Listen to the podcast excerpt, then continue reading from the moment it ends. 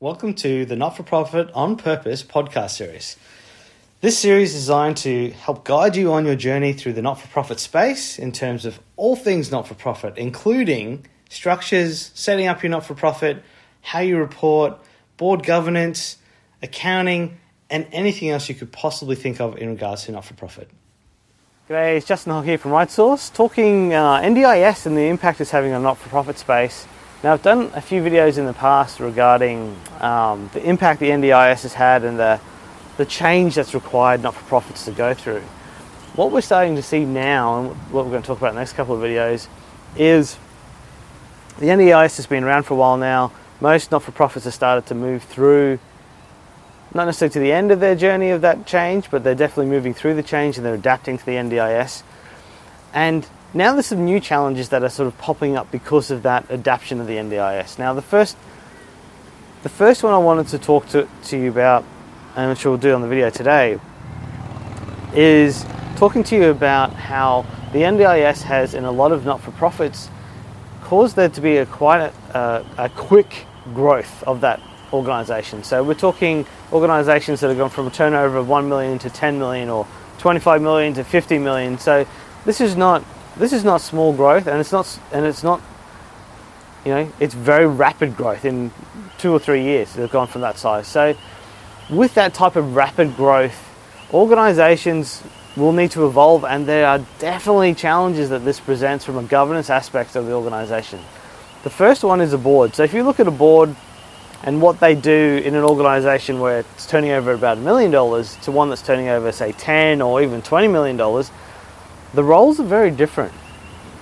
And I mean, you, you pull that back to one, the capability within the organization and the strategy. And this is what the two things you need to be looking at is matching that strategy and capability of the organization of where it is now. So if you look at an organization that's grown, say the $1 million turnover three years ago, they've got a board. Quite often, then that a million dollar turnover NFP, your board is, is relatively operational like definitely they the oversight of the company and that's their responsibility as a board.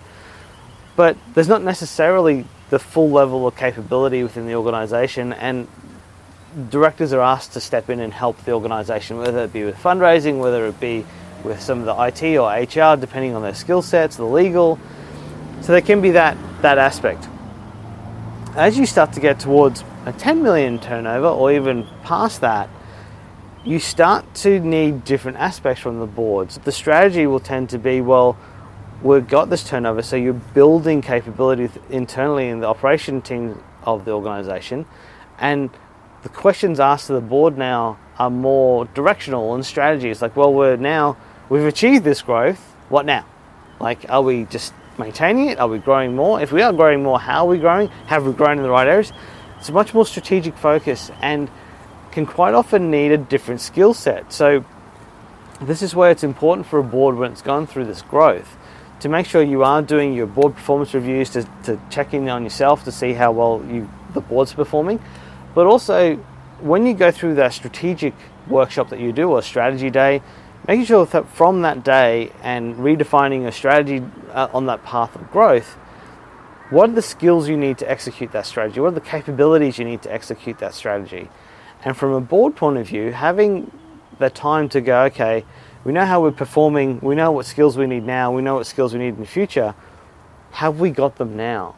Or are the board members engaged in the organization now that it's at this size rather than a smaller size? Because quite often, and in my experience, I would say almost 100% of the time, there is a need to refresh the board when you've gone through that much growth and get a different skill set and a different set of experience that can take that organization on its journey.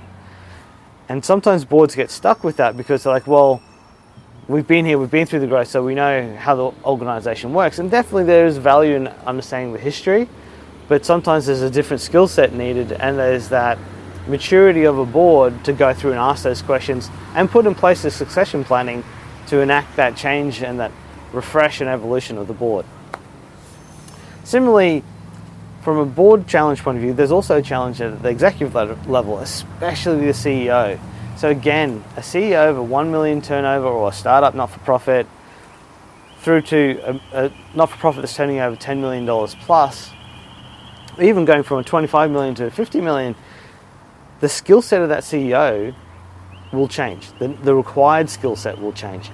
And what you've got to look at is is there is the CEO evolving with the organization or is it time for this move on? Now, obviously, there's ways you can help that. You can there's training you can do. You can you, you should start building your executive team as you're growing, so that the CEO does actually have other executives who can help with the growth and the challenges of the organization.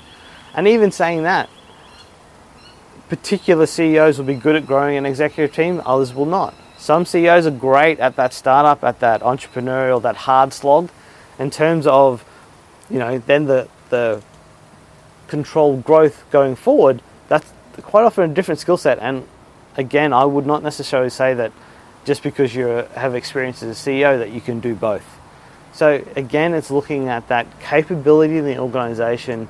Have you grown the team? Have the team grown in the right spots to allow you to at least service the growth that you've had and not fall step fall backwards? But also then again, does that fall in line with the strategy? Do you have the capability there to put into practice to execute your strategy? Because it quite often will have changed with that growth. And the last one is, is, is probably a bit of a we all know it's there, but it's like the elephant in the room to an extent with growth. Is that quite often, and the NDIS especially has caused what I would call unplanned growth. It's like there's been opportunities there that organizations have been able to take. The funding's been there. They go, yes, we'll step into that. Yes, we'll step into that. And all of a sudden, you might have started off doing just support services. Now you're doing um, SIL and you're doing um, you know, all types of NDIS services because there's an opportunity. You might even started helping out in um, aged care, maybe, but that growth, because the opportunity's been there, doesn't, and because it's been unplanned, means that quite often you're using the systems that you had that was designed for a $1 million organization that's now servicing a $10 million organization and they're creaking and they're stretching and they're not necessarily fit for purpose anymore. And obviously, to start looking at that will then be obviously there's some cost involved in upgrading systems or making sure systems are fit for purpose. But what I encourage organizations to do that have gone through that growth is if you want to even just maintain your growth, you need to go back and look at these systems and how you're working, the capability again of the organization, because they will start to hamper your growth and even in some cases where you've grown beyond your systems, they could undermine the entire organizations because they're not servicing, they're not providing you the information you need or making sure the compliance is ticked that you need. So that's also another very important fact. So for organizations that have grown very quickly through the NDIS, the takeaways I would have is next strategy, make sure you update your strategy, understand where you're going. Are you maintaining? Are you continuing to grow? And get that strategy clear. From that strategy, identify the skills and capabilities your organization needs to achieve that strategy. And then once you understand that, see what you actually have and work out a transition plan on how to go from what you have to what you need to be a successful not for profit organization in the NDIS. And that's really it for the first video. I'm going to do another video after this on another challenge that we have in the NDIS space for the not for profits. Uh, but definitely check that out. They'll be on the YouTube site. There's a lot, whole heap of other videos there on governance in the not-for-profit space. Worthwhile having a look. Otherwise, that's it for today. Thank you for your time. It's Justin Hogg from RightSource. If you liked what you heard today, feel free to subscribe to the podcast series. And if you'd like some more information, check me out on LinkedIn. I'm happy to connect and answer any questions you might have. Otherwise, thanks for listening. It's Justin Hogg from RightSource.